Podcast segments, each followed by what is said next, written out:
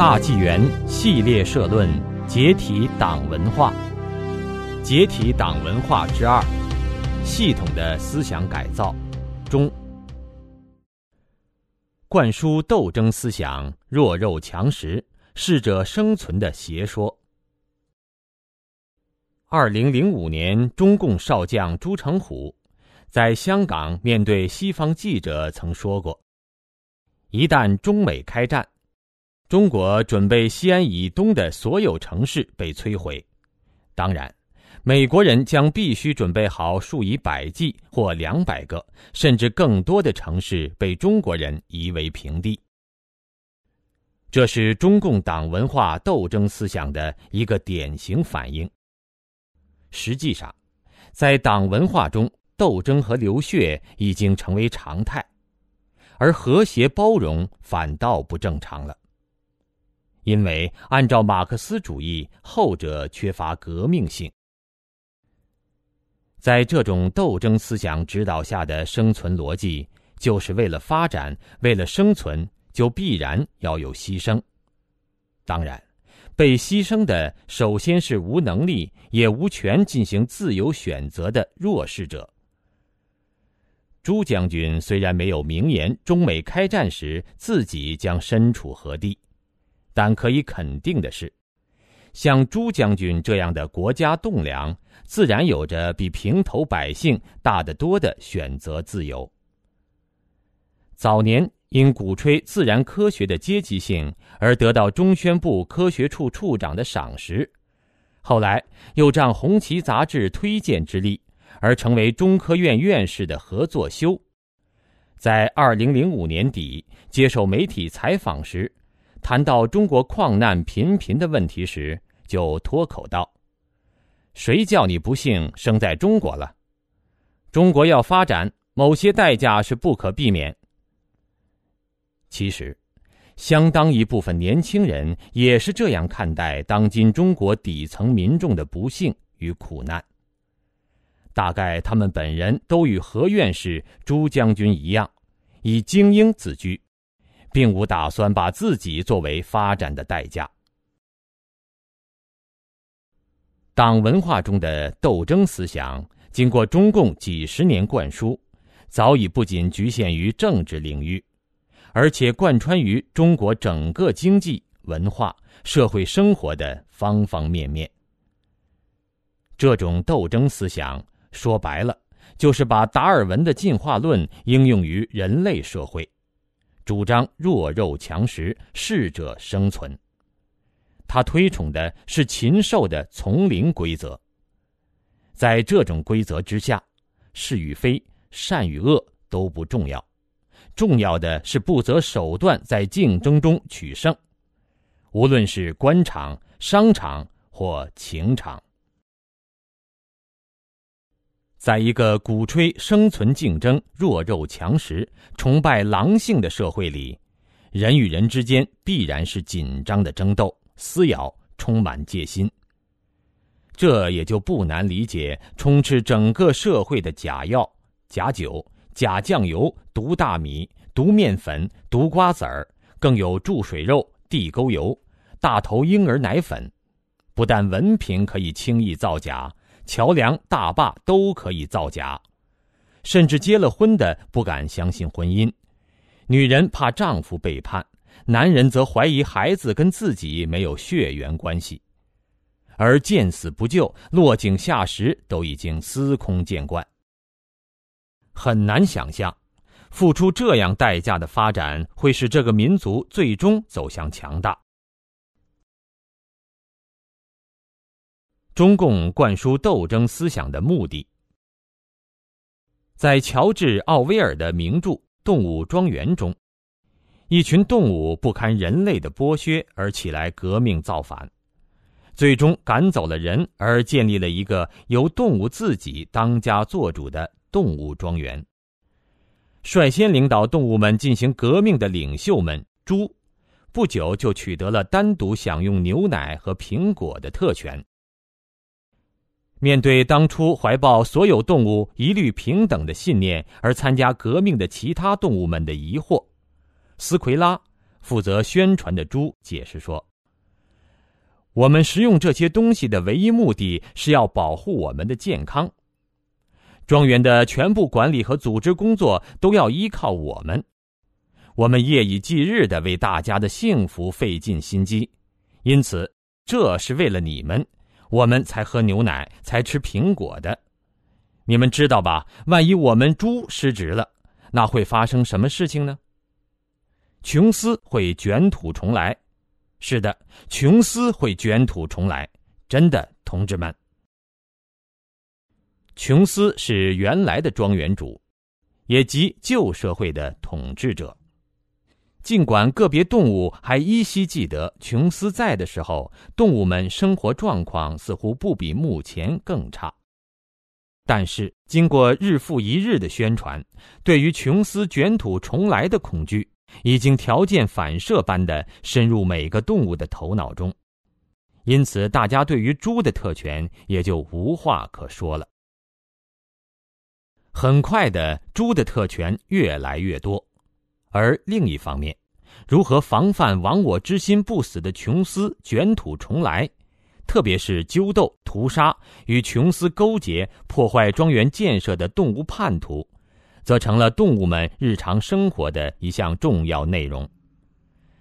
在这样的头等大事面前，其他的不满和异议都成了不重要的琐事了，而时刻提高警惕、准备战斗，则成了超越一切社会生活最重要的内容了。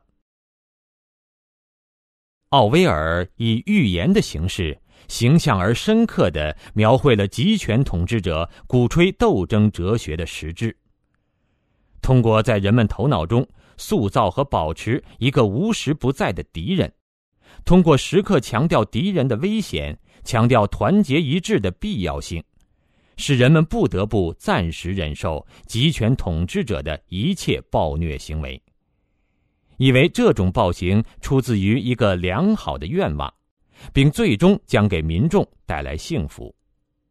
然而，这种斗争总是长期的、复杂的、艰巨的，所以人们的暂时忍受也就永远没完。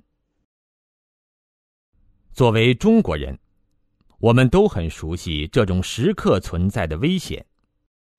这种危险曾经来自于一小撮蒋帮特务，来自于一小撮妄图复辟翻天的。地富反，来自于一小撮猖狂进攻社会主义的右派分子，来自于一小撮走资本主义道路的当权派，来自于一小撮牛鬼蛇神。这些危险的敌人，曾经是我们身边的亲朋好友、长者、导师、街坊邻居。按照中共你死我活的斗争理论指导。他们中一小撮一小撮的被消灭。算起来，大约已有至少四千万中国人死于非命。随着岁月的流逝，随着共产主义在世界范围内的破产，今天中共已经无法向百姓解释清楚，当初这些人民的敌人到底危险在哪里。然而不知不觉中。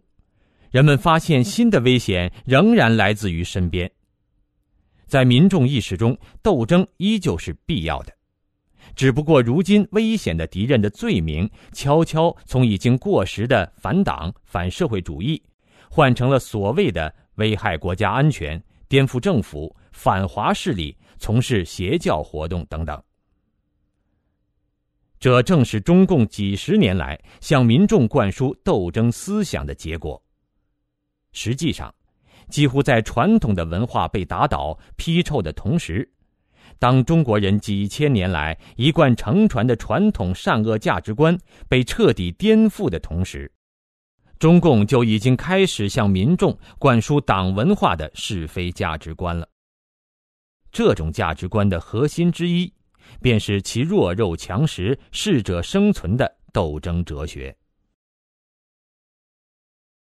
共产党的世界观是建立在阶级斗争的理论上的，其哲学思想是唯物辩证法，主张世界的矛盾性、对立性、斗争性，主张事物内部通过斗争从量变到质变，事物由此从低级向更高的阶段发展和转化。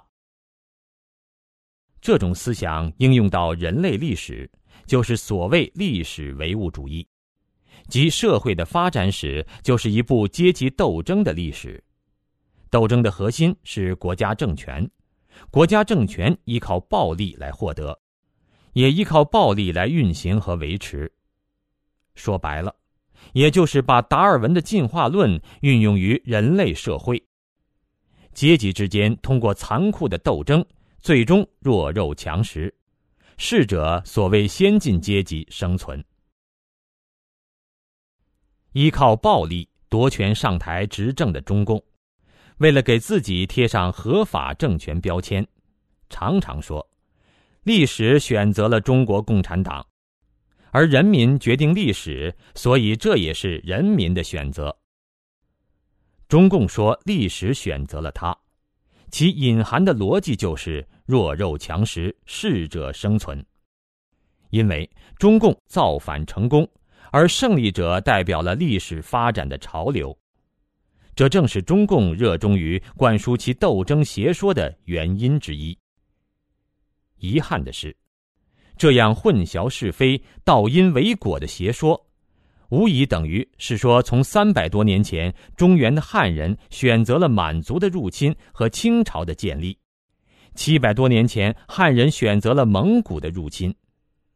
中共的执政历史也不过才五十多年，说历史的选择未免太早了点儿。辩证法的思想并不是马克思的创造。马克思自己也承认，其唯物辩证法来源于黑格尔，而后者的思想则是受中国古代辩证思维的启发。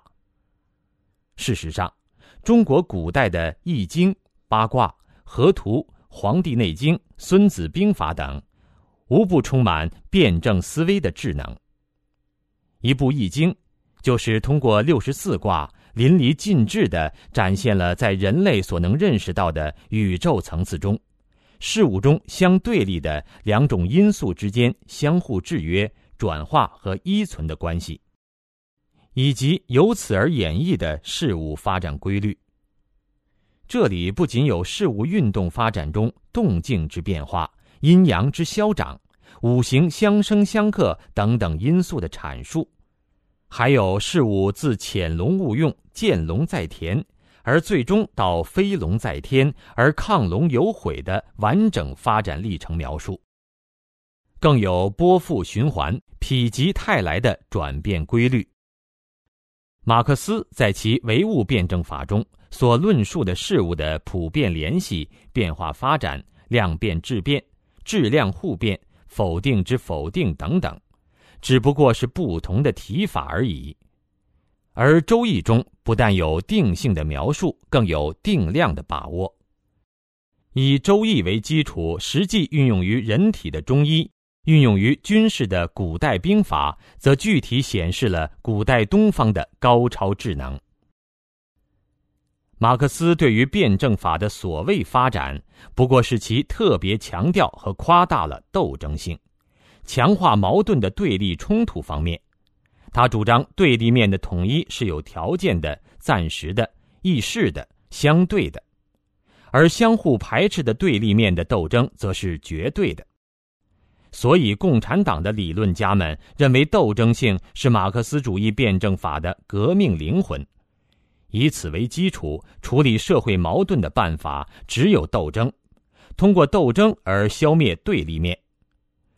马克思的唯物辩证法之所以热衷于强调斗争性，其实是为了给共产党暴力夺取政权提供理论依据。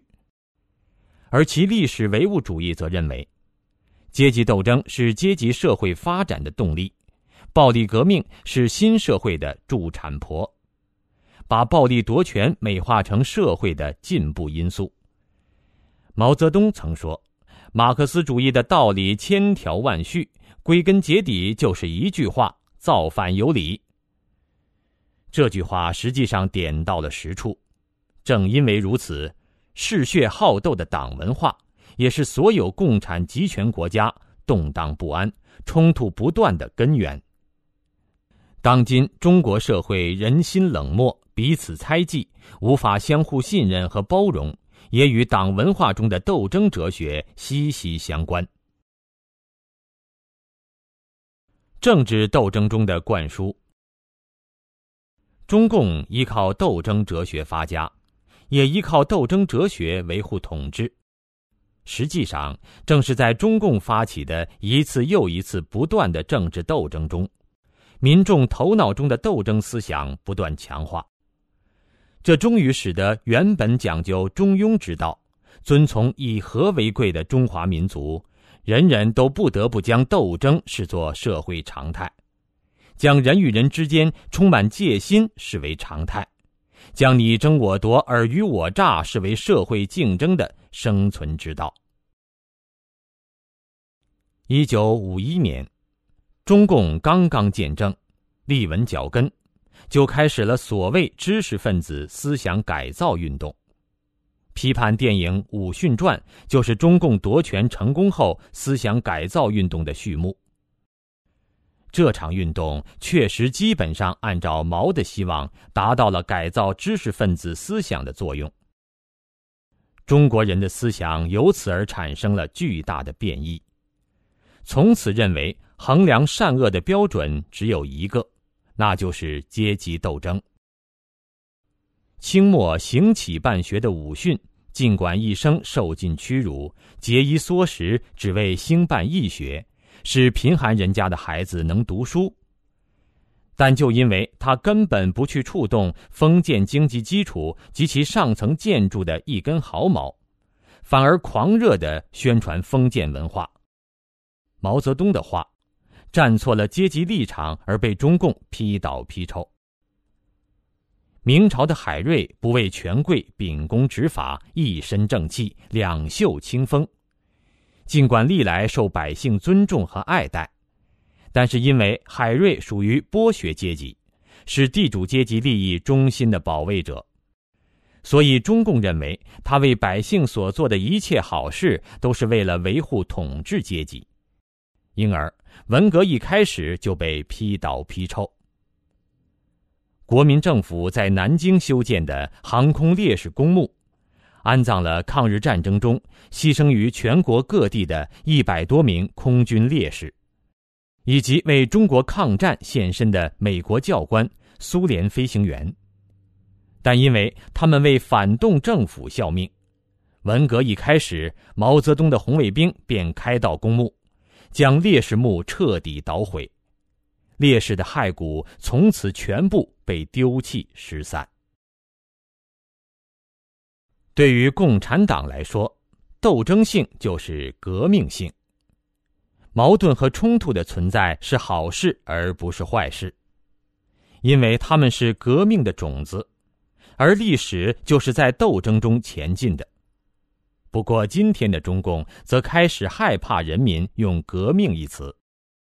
但是，斗争性并不是人的先天本性，所以共产党认为群众的革命觉悟需要启发，要不断教育以提高他们的革命觉悟，并为此不惜采取欺骗手段，故意制造矛盾和冲突，比如。白毛女原本是民间传说中的一个惩恶扬善的仙姑，为了教育人民而被塑造成为苦大仇深的被压迫阶级典型。戏中贯穿复仇思想，千年的仇要报，万年的冤要伸。由于它的煽动性太强，竟然发生过士兵观看演出的时候举枪差点打死黄世仁的事件。所谓启发阶级觉悟，所谓培养阶级感情，实际上就是灌输斗争思想，宣传仇恨。在过去，中共毫不隐晦的宣传：血债要用血来偿，仇恨入心要发芽，牢记血泪史，不忘阶级仇。随着国门的开放，这种在文明社会被普遍唾弃的仇恨宣传。不能再明目张胆的进行了。虽然中共不再搞痛说家史、忆苦思甜，但这并不意味中共放弃这一手段了，而是他改变了面目，并利用现代科技进行了精致的包装。比如，二零零一年八月十四日，国际教育发展组织在联合国会议上发表正式声明。指出，中共反复宣传的所谓“天安门自焚案”就是一个精心包装的骗局，目的就是为了煽动民众对法轮功的仇恨。在中共历史上一个接一个的运动中，在一波接一波的疯狂宣传中，人们不知不觉的充满了对共产党划分的敌人的刻骨仇恨。这敌人是地主、资本家。富农、反革命、右派、走资派、民运分子、邪教分子，革命觉悟就体现在对敌人的刻骨仇恨上。学习雷锋精神，要对敌人像严冬一样冷酷无情，这叫做阶级感情，它超越于人类一切感情。毛泽东讲，对打人也要进行阶级分析。好人打坏人，活该；坏人打好人，好人光荣；好人打好人，误会。毛的这一讲话，文革中在红卫兵中曾广为流传。既然对阶级敌人的暴力是他们活该，暴力和血腥于是很快就遍布中原大地了。按照革命者的阶级感情。刘少奇既然反对人民的大救星，那他就死有余辜。张志新既然替死有余辜的刘少奇翻案，他就活该被狱警轮奸，被割断喉管，被处决就是罪有应得。雷锋的对敌人的残酷无情，在这里有了最真实的写照。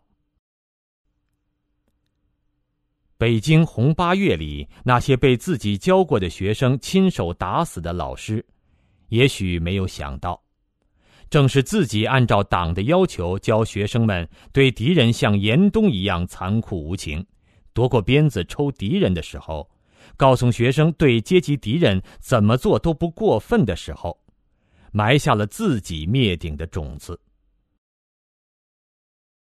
在群众批斗场合。人人争先恐后表现自己的阶级性，一个人越是表现出有刻骨仇恨，便越是说明爱憎分明、阶级觉悟高；反之，则有阶级立场不稳的可怕嫌疑。亲人被定为党的敌人后，家属必须表明立场，不能含混。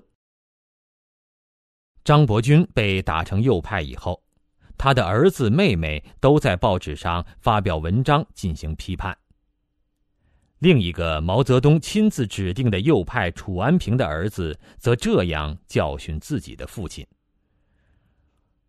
我要给楚安平先生一句忠言，希望你及时悬崖勒马，好好的倾听人民的意见，挖掘自己反社会主义思想根源，彻底交代自己的问题，以免自绝于人民。”于是乎，一方面人们在一次次斗争中被强灌斗争思想；另一方面，又正是在这样一次次触及灵魂的斗争中，为了生存，人们被迫学会了用厚厚的冷漠包裹自己的良知，学会了唯有打击整垮别人，才能保全自己。不少人由此认定，弱肉强食、适者生存便是真实的生活的法则。被中共禁演的电影《蓝风筝》里有这样一个基于真实故事的情节：反右开始了。主人翁铁头的父亲林少龙的单位摊上了一个右派指标，大伙不得不讨论决定这顶帽子该给谁戴上。完不成指标就别想散会。但少龙却在这个关键的时刻起身离场。他要去上厕所。在那一刻，也许他认为上厕所比开会更重要。于是，等他推门回来的时候，已经被推举为右派了。既然在你死我活的政治斗争中，人们已经练就了完全越过道德底线、践踏别人、保全自己的厚黑术，那么今天在同样你死我活的商战中，腐败贪污、假冒伪劣、毫无顾忌的损害他人等等行为迅速充斥其中，也就毫不奇怪了。因为这其中的哲学依据都是一样的，即弱肉强食，适者生存。今天的人们习惯于用成功与否作为衡量个人价值的唯一标准，而不论其采用了何种手段。所以，攀上款爷、老总是女人的目标，身边簇拥着漂亮女人是男人的风光，孩子考上名牌大学是家长唯一的期望。在这种斗争哲学里，成功是建立在他人的失败基础上。这里没有良知与公义，也没有是与非、善与恶，剩下的只是成与败。成功便是好的，失败便是劣的。于是人人都想争做老大，是故血泪工厂比比皆是，民工待遇惨不忍睹，有毒变质商品充斥市场，为富不仁被视为理所当然。能够弄权枉法仍逍遥法外者，则被视为背景硬、关系铁。在党文化弱肉强食、适者生存邪说的灌输下，中国人互相争斗、彼此猜忌，整个社会成为一盘散沙，一群无凝聚力的民众更便于中共的集权统治。回归和谐相处之道。二零零五年，狼文化风靡全国。跟风狼文化的一本书《狼魂》中说：“不学狼不行吗？不行，为什么呢？因为在你死我活的生存竞争中，在胜者为王、败者为寇的市场角逐中，如果心存善良，对竞争对手一味的心慈手软，那么就会被对方毫不留情的吃掉。”这可以说是深得党文化斗争思想之精髓了。这里有一个例子可以与上述思想作为对比。林肯作为美国总统，他对政敌的友好态度曾引起了一位官员的不满。他批评林肯不应该试图跟那些人做朋友，而应该消灭他们。当他们变成我的朋友时，林肯十分温和地说：“难道我不是在消灭敌人吗？”中国人有句古训：“海纳百川，有容乃大。”中华历史上最强盛的盛唐时期，在思想、文化、国力、疆土等等方面，几乎都达到了鼎盛。这和大唐文化包容一切的气度是分不开的。唐初突厥曾经为患北方多年，唐高祖为了国家安宁，都不得不向突厥称臣。然而，唐太宗打败突厥后，并未赶尽杀绝、以雪复耻，反而极其包容地任用了一百多名曾经与大唐为敌的突厥降将。担任五品以上的将军和中郎将，约占朝廷武官之半。同时，唐朝还允许归降的突厥人迁入中原。这些举措深得各少数民族的信任。西北各族领袖共同请求为唐太宗上尊号“天可汗”。历史上，吐蕃今藏族曾经是一个剽悍好战的游牧民族。与中原时有征战发生，然而唐朝几次战胜吐蕃以后，反而派出文成公主和亲。文成公主将农业和佛教传播到吐蕃，此后数十年中，吐蕃与大唐和睦相处，这不能不说是文教之功。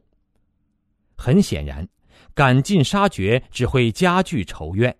边疆地区仍不安定，战争还会再起。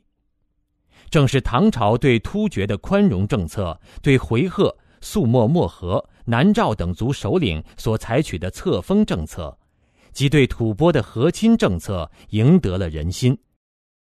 一时间，四夷宾服，诸国来朝，即使远如波斯、昭武九姓国、田国等等，都自愿纳地，成为唐朝府州。在文化上，唐朝尊道、礼佛、崇儒。实行开明的三教并立政策，也正是这种宽松自由的思想环境，造就了唐代恢宏的文化气象。中华民族向来讲究和为贵，推崇中庸之道。我们的祖先赋予自己以教化天下，即所谓平天下的神圣历史使命。从根本上说。实现平天下的理想，所要仰赖的不是武功，而是文治。他所要实行的也不是霸道，而是王道。所谓“故远人不服，则修文德以来之”。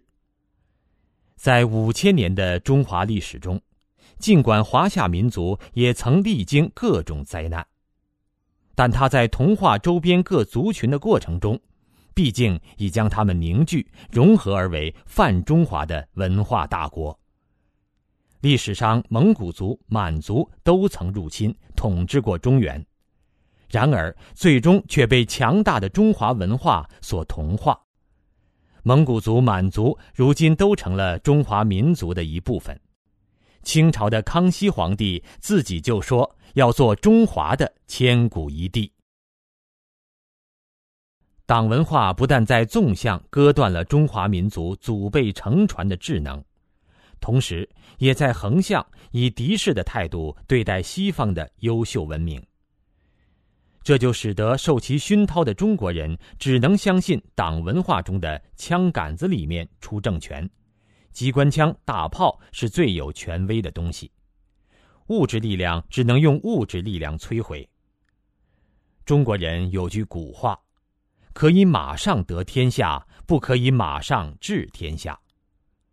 历史上用枪杆子夺取政权的例子不少，但用枪杆子对付本国的百姓以维持政权，并最终使得民众彼此内斗，使得社会中的个体都自然而然地把暴力作为解决矛盾的第一手段，这恐怕是中共的独创了。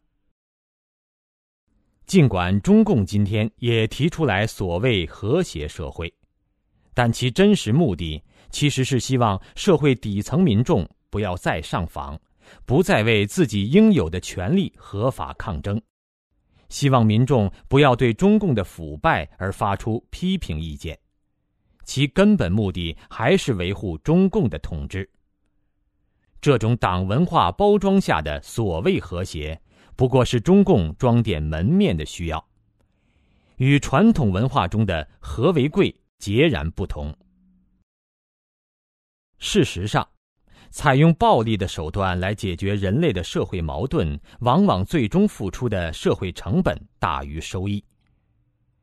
几十年的流血斗争，已经给中国社会带来难以愈合的创伤。